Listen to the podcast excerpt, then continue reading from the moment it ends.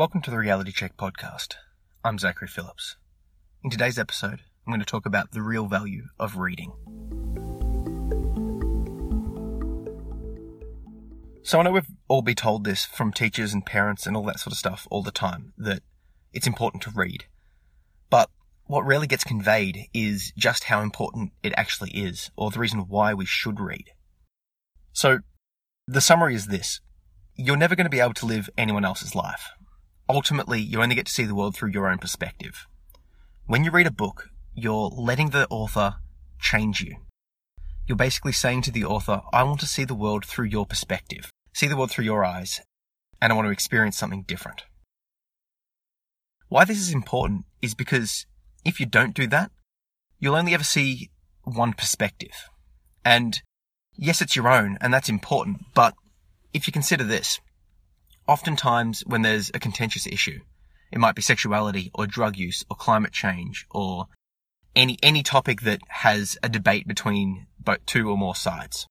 Both sides of the argument will have opinions. Both sides of the argument may have scientific data. Both sides of the argument might have people backing them. For all intents and purposes, both sides are correct. And what happens when these two argue is, is basically they give themselves a self-confirming bias and they prove themselves to be right. When someone counters one of their points, they come back with a counter to that point, or they dismiss the point as nonsense or not important. So when two people argue with each other, it's very hard for them to shift their opinion. However, when you read widely, you get to see the thoughts and hear the thoughts of someone else. And if you've got an open mind, or if you go into things with an open mind, you may be able to see it through their lens. And it might sort of take you away or outside of the argument that you're having to give you a broader perspective. So one of the one of the t- points that I like to bring up with this is to talk about veganism. A lot of people complain that vegans are quite extreme in the way they push their opinions on other people. And, you know, I for one agree. I, I get quite dismayed when I see people sharing images of animals being slaughtered or torture and that sort of stuff. And I think that that sort of thing is obviously horrible, but when it's shared involuntarily, it almost has the opposite effect on me. It makes me close off from the argument. It makes me close off from the discussion because, I, frankly, I don't want to see that sort of stuff. But when I step back from the argument, when I look at it and when I've read from some vegan perspectives, I got a much deeper understanding of why they feel that way. And the reason is this. Imagine if you were walking through a Safeway and you saw the meat section. And in the meat section, rather than being animals, it was humans. And then when you were talking to people about what to eat for lunch, people were just casually describing eating another human being. Imagine if you lived in that society. You'd be fairly intensely outraged all the time because to you, you'd be seeing cannibalism just being completely just socially accepted. And it would be disgusting to you.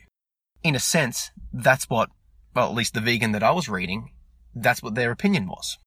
So by looking at the other perspective, I was able to see it from their perspective and able to understand it deeper. I lived a little bit through their eyes. Did it change me to become a vegan? No, but it allowed me to understand their point of view better and have a bit more sympathy and understanding from their cause, and also to want to, you know, reduce my intake of meat to an extent. On the other side of things, I would encourage vegans to try and step back outside of their worldview and understand how the rest of the world see it if I was a vegan trying to convince people not to eat meat, I wouldn't go down the shock and awe tactics of showing them slaughterhouses.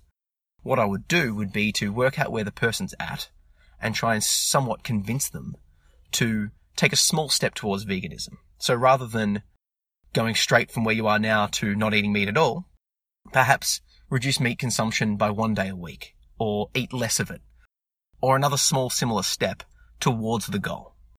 This would require that person to step outside themselves and see the world from a broader perspective. How can we do this? Well, I would suggest reading. Now, the topics or the type of reading in my mind doesn't really matter. In fact, I would probably suggest fiction to be more important in a sense in terms of expanding your worldview than factual books. I suppose I would extend that to books that have a, narrative or autobiographical books, as well as fiction, to be more important than those sort of facts or how-to books. The reason being is that they give you a story. You, you get yourself into the main character's perspective and you're able to live their life through their story. When they face difficult choices, you're effectively facing them as well.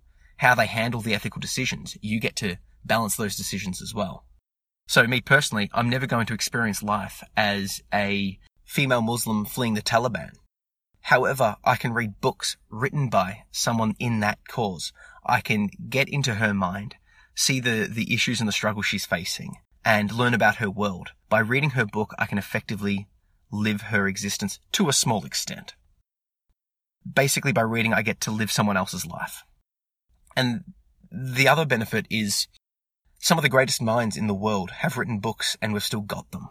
And the prime example for me is Meditations by Marcus Aurelius. At the time of writing, he was effectively the, the God King. He was, he was the ruler of basically the world. And the book Meditations is his journal. It's like a reminder that he was writing to himself on how to behave and how to be ethical and his inner thoughts. So if you were to read this book, you can effectively hear the inner thoughts of, at that stage, the most powerful man in the world. There is no other medium or way to, to experience that. By reading that book, you can become him, or you can at least start to feel what it was like to be him. You can see the choices he was making. And finally, when you read a book, you can start to get a feel for the author themselves by looking at the words they put in, the words they chose to omit, the stuff that they say and the stuff that they don't say, and how they say it. You get a chance to see the world from their perspective and understand where they're coming from. And it will be different to you. So, with this all in mind, I really encourage people to just read widely and read broadly. Read things that are in agreement with what you currently believe and read things that are completely different to what you currently believe. Try things from a whole variety of different topics because the more you read, the more you'll understand and the less, the less trivialities will start to bother you. And that's, that's really the key point here because the broader, the broader outlook you have on life, the more detached you'll be. And I suppose I get this through meditation as well, but I find that the more I can step back from my own problems, the less stressed and the less, the less rumination I have, the, the more I'm able to cope. So for those that are interested, on my website at zachary-phillips.com, I have a tab that has recommended reading. And there I'm putting up a bunch of books with a small little description of the key, the key lesson that I learned from that book. And they're of all different topics. So head over to the website and check out those books. And I've put a click through link so you can buy it if you like. In addition, if you want to learn a little bit more about my life, I've released a book called Under the Influence Reclaiming My Childhood. And this book delves into my experiences growing up as the son of an addict, paranoid schizophrenic, chronic hoarder, and a drug dealer. I share some of the more traumatic and embarrassing moments of my childhood, as well as um, where I came from and where I am now.